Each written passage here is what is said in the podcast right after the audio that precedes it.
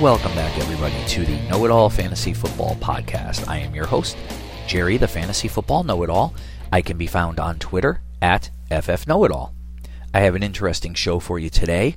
We're going to take a look at some sleepers, breakouts, and busts. I will profile 12 players, four in each category, and I will let you know the reasons why I feel the way that I do about why you should or shouldn't take them in your upcoming fantasy drafts. There might just be a few surprises on this list, so make sure you listen closely. I do want to give you guys an update. The website is fully underway. I hope to have it released by the beginning of the year. I certainly will have it done before the first few games are over. Uh, I will also, as I mentioned in the previous podcasts, I will be launching a radio program. It will air 9 to 11 p.m. every Friday night on Meridian 524 Radio. I will give you the link. I will supply that via Twitter. So make sure you guys are following me on Twitter. You can even send me an email if you want. I'll be happy to send along the link. Be sure to check it out. I plan on adding some different elements to the radio show that uh, you guys will enjoy. So, like I said, make sure you check it out and certainly uh, hit me up and let me know what you think after you do. Now, before we get into the nuts and bolts of the podcast, I want to tell you guys about another podcast that I listen to quite frequently. I, you've heard me talk about it before. It's called the Morning Smoke CLT. Join my man G. He covers a vast array of topics that are not only near and dear to his own heart, but we all can relate to in one way or another. If you are like me, and you enjoy relaxing with a beverage or perhaps a smoke or whatever, the Morning Smoke CLT is for you. Trust me, friends, you will not want to miss it. You can find it on Apple Podcasts, Spotify, Stitcher, Google Play, anywhere that podcasts can be found. Once again, the name of the show is The Morning Smoke CLT. You can also follow G on Instagram. He's at The Morning Smoke CLT. Make sure you guys give the show a listen. You will not regret it. Now, let's go ahead and hop right into the sleepers. At number one, we have a quarterback who missed all of last season basically with an injury. And there are a lot of question marks. He's starting with a new team under a one year contract. If you haven't figured it out by now, of course, I am talking about Cam Newton. I cannot understand why there is no love for Cam after he signed a one year deal uh, with the New England Patriots. He's had plenty of time to heal, and he's only 31 years old. Has he lost a step? Perhaps. But if he is healthy, he will still run quite a bit and should do very well in the short yardage passing game, which suits New England's offensive play style. Bill Belichick will find a way to get the most out of Cam Newton. He's got an incentive laden contract. He is also looking to sign a long term deal, whether it be with New England after the season or with somebody else. Um, he's like I said, he's only 31 years old. He's got a lot to prove. He's got a chip on his shoulder. And let me tell you something: this nonsense that Jarrett Stidham could start in Cam's place is a lot of fluff and nonsense. Newton offers rushing yards with a chance of scoring a touchdown on the ground every single week. He's a much more dynamic player. You put the two of those together, and I don't really understand how there's even a controversy here.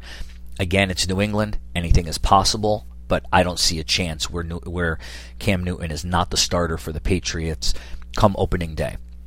Now, as I mentioned earlier, he's capable on the ground, but he is also just as able to rack up touchdowns and yardage through the air. Is he the most accurate passer in the world? No, he is not. You don't have to be in New England's offense. He'll be dumping off to the running backs. He'll be hitting Edelman over the middle. He'll be making use of some of the other short yardage targets that they have. At quarterback number 19 overall, you could do a whole lot worse. And I'll tell you right now, he will not finish as the number 19 quarterback if he plays a 16 game season under healthy conditions. Expect a top 12 finish from Cam Newton for fantasy purposes. Now I want to talk about a couple of running backs. Uh, the first, Latavius Murray. Every season, Murray is undervalued as a fantasy asset. He's overshadowed by the dynamic Alvin Kamara, which is understandable. Kamara offers so many tools, especially as a pass catcher, which Murray offers no value as a receiver whatsoever. That said, the Saints have a history of incorporating a successful one two punch in their running game. He also remains, perhaps anyway, the most valuable handcuff in all of fantasy. He has standalone value as a flex option with Kamara in the lineup, but he immediately becomes a must start fringe RB1, RB2 should anything ever happen to Alvin Kamara. Last year, he had 637 yards and five touchdowns, which is not something that's going to light the world on fire, but he is always a threat to run it in at the goal line. If you get that from your flex or an RB2, should you have uh, loaded up at other positions throughout the draft, then you'll take that every time. He's not exciting, not in the least. But at running back number 42, he doesn't cost you really anything, and he should outperform his draft position yet again this year. Next, I want to talk about David Montgomery of the Chicago Bears. Last season, Montgomery finished with better rushing numbers than Le'Veon Bell, Todd Gurley, Miles Sanders, Kenyon Drake, and Alvin Kamara. Of course, all of those guys figured to be more involved in the passing game for their prospective teams. However, they all have question marks as opposed to how uh, what their role will be, who's going to be sharing time with them, usage, and in, in some other cases, health. With the possible exception of Drake, who should be the three down back out there in Arizona, Montgomery is a clear cut back in Chicago. He's a better pass catcher than he's given credit for, and yes, I understand that Tarik Cohen is there, and he is the pass catching back, but he is terrible between the tackles. He is not going to take any rushing attempts away from Montgomery. Montgomery will get the, the short yardage work, he'll get the goal line work, he'll get the bulk of the carries, and as I said, he had good numbers last year from a rushing perspective. Not to mention, all of those guys I mentioned earlier, uh, Kamara, Drake, Sanders, Gurley, and Bell, are all going way in front of Montgomery. So that's something else to look at. In regards to ADP, that really is what I consider a sleeper. He's going way late in your draft, and you can take him and put him as your running back too and not even think about it. So David Montgomery is my number three sleeper. Now, for the last sleeper I have here, I had you get ready to plug your nose because my head is still spinning from thinking about it and even writing it down. That, my friends, is Corey Davis. I know what you're thinking. This guy has done nothing but fail since coming into the league with all of that hype. And that's true. But Corey Davis meets all the criteria of what we call a post hype sleeper if you need to know what a, a post type sleeper is, just look at DeVante Parker. He's a prime example.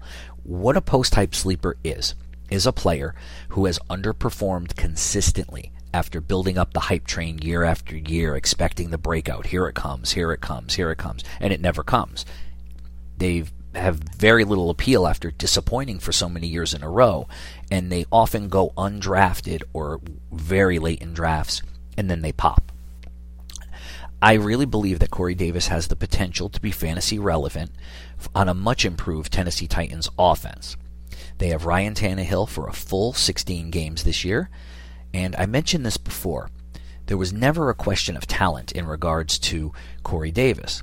His usage when Marcus Mariota was there under Matt LaFleur in, in most cases was questionable at best. The emergence of A.J. Brown, I actually feel helps Davis. He can utilize his skills better and maybe transition to a maybe he can't transition to what we had hoped he would be, but he can be far more productive than he has been. He won't be a top 10 wide receiver. At least I don't see any any scenario where that happens. However, he is basically free and he will not damage your team if it doesn't work out. You just cut him and forget about it.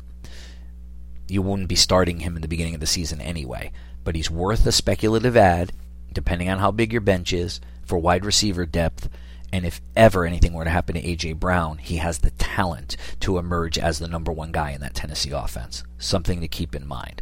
Always look for that opportunity. Upside is huge, and upside is key. If you're not drafting for upside, you're, you're going to be destined to fail. If you draft all your players with a safe floor, sure, you could get you you could compete, but in in the playoffs and when you get to that stretch run toward the end of the year, you want guys that are going to pop. I'm not saying Corey Davis will, but he has an opportunity and he has the talent. Just something to keep in mind. Now, my first breakout is actually a guy that I had slotted to be amongst the busts, but that was before something really noteworthy happened uh, last week, and that is Damien Williams opting out due to the COVID 19 pandemic. This makes Clyde Edwards Helaire a first round rookie, the clear cut number one back for the Kansas City Chiefs. Even if Williams had remained on the team and was still in the mix, there was a chance that Edwards Helaire would make this a true timeshare and have some really some good value down the stretch. Now he's going to be the number one guy on this Chiefs offense from the get go. Patrick Mahomes has talked about the fact that he wanted uh, Edwards Helaire on the team. Andy Reid, despite everything, doesn't really go with a timeshare. He rides the hot hand. He's going to have every opportunity to be this number one guy for this offense. So I'm expecting a breakout. A few years back, you had the same thing from Kareem Hunt. When Spencer Ware went down in the offseason, Hunt started that, that first game against the Patriots, and it was lights out from there. You can expect a similar situation here. A breakout will happen. It's just a matter of how big of a breakout. So Clyde Edwards Helaire is my number one breakout heading into the 2020 season. He is immediately a top. If he's not a first round pick, he's an early second round pick because there are some guys like Joe Mixon that I like better than Edwards Helaire, but I think I would put uh, Edwards Helaire in front of Kenyon Drake or right around the Kenyon Drake ish type draft position, which would make it early second round, at least for me. Next, Calvin Ridley. Last season, Ridley really put his abilities on display. He totaled 866 yards and seven touchdowns in a Falcons offense that suffered from not only a weak running game, but an offseason from quarterback Matt Ryan. With Todd Gurley on board, that should open up the passing game a little bit more, as I do expect Gurley to play and I do expect Gurley to be healthy. Ryan is also looking to continue his streak of on again, off again performances. He always follows up a bad year with a top five performance. So I'm expecting that again, quite honestly. He's coming off a down season. He's rocked and ready to go, and this is a loaded offense. Ridley is super talented. He has a great route running ability, and in a tough NFC South, the Falcons are going to have to throw the ball if they're going to compete for a division title. Even with Julio Jones being the main guy in this receiving game, Ridley still should improve upon last year's numbers, which were very good, and he could very well catapult into the top 10. I am targeting Ridley everywhere I can this season, especially at his current ADP, which is somewhere around the mid fourth to early fifth round. Yes, please sign me up. Next is another guy that I've talked to a little bit, uh, talked about a little bit on previous podcasts, and the more I think about it, the more I like him, and that is Kyler Murray, uh, quarterback of the Arizona Cardinals. As a rookie last year, Murray started off slow in King in Cliff Kingsbury's offense. That was to be expected. I was legitimately concerned, though, that he wasn't even going to cut it as an NFL quarterback, whether it be for fantasy or other purposes. As the season progressed, however, he came into his own and he showed what he was capable of. His passing numbers from 2019 hardly jump off the page as anything amazing. 3,700 yards and 20 TDs. He did throw 12 interceptions as well. So, depending on your league settings, interceptions can really hurt your team from a fantasy perspective. So, just keep that in mind. That all said, he contributed over 500 yards rushing and four scores on the ground. The addition of DeAndre Hopkins will only help him in the passing game and with his numbers. Uh, touchdowns will go up. Um, I also think there's going to be rushing yard increase with him as he becomes more comfortable in his role. So I expect all of his numbers to improve across the board. I'm bullish on Murray. I like this Arizona offense as well. I project him to finish as the number three quarterback in fantasy behind only Patrick Mahomes and Lamar Jackson. Fire up Kyler Murray if you can get him. This is his breakout season. Another quarterback I want to talk about is Josh Allen of the Buffalo Bills. anyone who has listened to me over the past three years can tell you that in the 2018 draft, I had him scouted better than Baker Mayfield, Sam Darnold, and Josh Rosen. I still buy into his skill set. He's improved his accuracy. He took a huge step forward last year. Like Kyler Murray, his passing totals are not going to knock your socks off. That said, he didn't have that much to work with. Uh, sure, John Brown looked good at times, and Cole Beasley put up decent numbers out of the slot, but that was really about it. The Bills traded for a bona fide route runner and uh, in Stefon Diggs, and that should open things up even more in the passing game. He's more confident, uh, Allen is. He's looking downfield more, and if he has two speedsters, one on each side, he's going to fire that ball downfield. And if his accuracy improves even more, that could lead to a lot of big plays. He's an exciting player to watch. He had over 500 rushing yards and nine touchdowns on the ground. That's only a few behind Lamar Jackson for those of you keeping score at home. And that should put things into perspective for you on how I feel Allen could break out this year. He is a true dual threat quarterback playing in a terrible division. I mentioned this with Cam Newton. There's not there there's not a lot of competition in that division. So Josh Allen is primed and ready to, in my mind, jump inside the top six, um, maybe even higher than that. And now we'll move on to busts. And no, Miles Sanders is not one of them. He almost made the cut, but I decided not to do it. I will start with a running back, though, as my number one bust, and that's Austin Ekeler. There's a lot to like about Ekeler. He will be seemingly inheriting the role vacated by Melvin Gordon while maintaining his position as the pass catching back for the Chargers. This all looks good on paper, but I have a hard time believing that Justin Jackson will just become an afterthought. While it's true Jackson has seen very limited action in his two year career. But that's with two very good running backs ahead of him on the depth chart. Jackson is very elusive and looks great on film, and I believe he can make things happen. Ekeler is also very good. I'm not disputing that. However, I expect Los Angeles to employ the same two back system that they have always put on the field. Perhaps Ekeler gets the better end of a 65 35 split. That's still not good enough to have him to to make him a value at the late end of the first round, and that's where he's getting drafted, folks. No thanks. This has bust written all over it. I'm staying far away from Austin Ekeler at this draft position. Next, I want to head down to Dallas and talk about uh, Amari Cooper. He's thought of by many as the number one wide receiver on the Cowboys, and sure, yeah, that's probably the case. That said, he is currently being drafted as the 10th wide receiver off the board. This is one of the more infamous boomer bust guys that you will find in the NFL. Some weeks, he'll carry your team. I, I, I had him on my team a few years ago, and I lost a championship because of it. He got me 30 points one week, and I, I think it was four points the next week. That's always been the way it is. He will like I said, he'll carry your team one week and then break your heart with a goose egg the next. Michael Gallup is set to take a huge step forward as well. And then they also, in their second round uh, of the draft, they took CeeDee Lamb. So now they have three talented wide receivers all in the mix for targets. Will Dak continue to rise the way that he did, or will he fall back a little bit? The jury's still out. I don't think there's enough targets to go around to make Amari Cooper that uh, that valuable to your team that you need to be taking him as your wide receiver one. Do not do it. He's a fringe wide receiver two at best, in my opinion. There are a lot better options for your team at this point in the draft.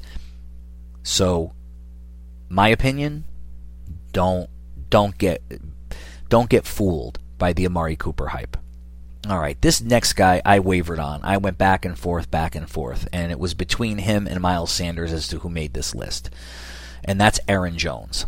My first thought, like I said, was to put Miles Sanders here. However, Jones is the one with the murkier situation. As much as I feel that Philadelphia can't be trusted, there's they they've put nobody on the team that's that looks like they're going to compete with Sanders. What did the Packers do? well, the Packers went ahead and drafted a a, running back in A.J. Dillon in the second round of the draft. What what made Aaron Jones rise to this uh, draft position? Well, last year he had an insane amount of, of touchdowns, and he made a lot of plays. Um, he, he turned some nothing into something a lot of the time. That you can't count on that year in and year out there is most certainly going to be some touchdown regression, and I do believe that his touches are in jeopardy. With Dillon now in the mix, Jamaal Williams is also still there, and he catches passes. So I'm very, very worried that Green Bay is going to employ a very committee like approach, which Matt LaFleur always favored. Look at what he did in Tennessee with he had Derrick Henry there who was clearly better than Dion Lewis. Now look at what Tennessee is doing with uh, Derrick Henry uh, carrying the rock on a regular basis. That's all you really need to know. In a nutshell, Aaron Jones' 2019 season reminds me very much of Devonta Freeman's campaign in 2015. He blew the doors off of everybody, ran over and through people, and put up numbers that made your eyes pop out. However, he never came close to duplicating that because of his usage. Coming back the next year, Kyle Shanahan went right back to Tevin Coleman and Devonta Freeman uh, splitting the load. I think that's going to happen here. I'm telling you guys, do not fall in love with last year's circumstance. It will bite you in the ass. Last but not least, I mentioned this in a previous podcast regarding the Buccaneers that Tom Brady typically does not support two top 10 wide receivers. So that leaves either Mike Evans or Chris Godwin on the precipice of being a colossal bust, honestly, in my opinion. I'm going to go with Mike Evans here, as Godwin is expected to work primarily out of the slot and figures to, in my mind at least, take over the Julian Edelman role in, in the Bruce Arians offense. Evans is a sensational talent, great hands and, and good speed, but so is Josh Gordon. Brandin Cooks, and any other downfield threat that you could come up with who's played with New England for the past 20 years. Randy Moss is the only one who put up any numbers of noteworthy, and he is an all time great wide receiver. Evans finished last season as the wide receiver 13, with Jameis Winston throwing the ball all over the place as the Bucs were in catch-up mode for pretty much most of the season. That will not happen this year under Brady. So Evans will undoubtedly have some value for your team. I, I can't say that I doubt that really, but taken as a fringe wide receiver one, I think it's way too rich and risky for my blood. I would rather have somebody else a little bit more stable. I would go with a running back in that range anyway, uh, as I like the running backs that fall around where Evans is going. You have your Kenyon Drakes. Um, sometimes Joe Mixon will, will drop that far. Uh, Josh Jacobs is another guy. So there are running backs that are available at that point in the draft that I would rather kind of hang my hat on, if you will. Well, there you have it, folks. Four sleepers, four breakouts, and four busts. Draft season is upon us now. The league is in high gear, getting ready for uh, the the first week of the NFL season. I cannot wait things are looking good. The opt out list is kind of growing a little bit, as I mentioned with Damien Williams. We're going to have to keep our eye on that to see how that affects things moving forward. I will go over more of that um, on the radio show on Friday, as the list would be updated and it should be closed by then, as the deadline is set for um, tomorrow. With that said, keep your eye on who is and isn't playing. It could affect other players. If somebody opts out, like a Damien Williams, then that shoots Clyde Edwards Helaire to a number one draft status. Keep that in mind. You need to keep uh, look at it every single day, especially if your draft is coming up soon rather than later. The more informed you are, the better off you're going to be on draft day. Don't get caught drafting a player that opted out because the platform you're using did not update it. Do your own due diligence especially if you're, you're in a money league. You don't want to cost yourself money by not preparing. Just another piece of advice. I got caught doing that several years back. I drafted a guy who was suspended and didn't even realize it. So it's just something you want to keep in the back of your mind so that you don't get caught doing it. Once again, I thank everybody for their continued support and encouragement and feedback. I've had a record number of downloads the past three weeks, and I can't thank you guys enough. I am, am pleased that you enjoy the podcast. And if there's anything that I can do better, please let me know. Hit me up on Twitter at FFKnowItAll or send me an email, knowitallfantasyfootball at gmail.com. And again, continue to stay safe while this pandemic hopefully starts to wind down. Do what you need to do for your friends, your family, and yourself. And I do want to thank Kevin Chris, and Temi, of course, for the musical intro and outro. And of course, continue to do everything that you can do to dominate your lives.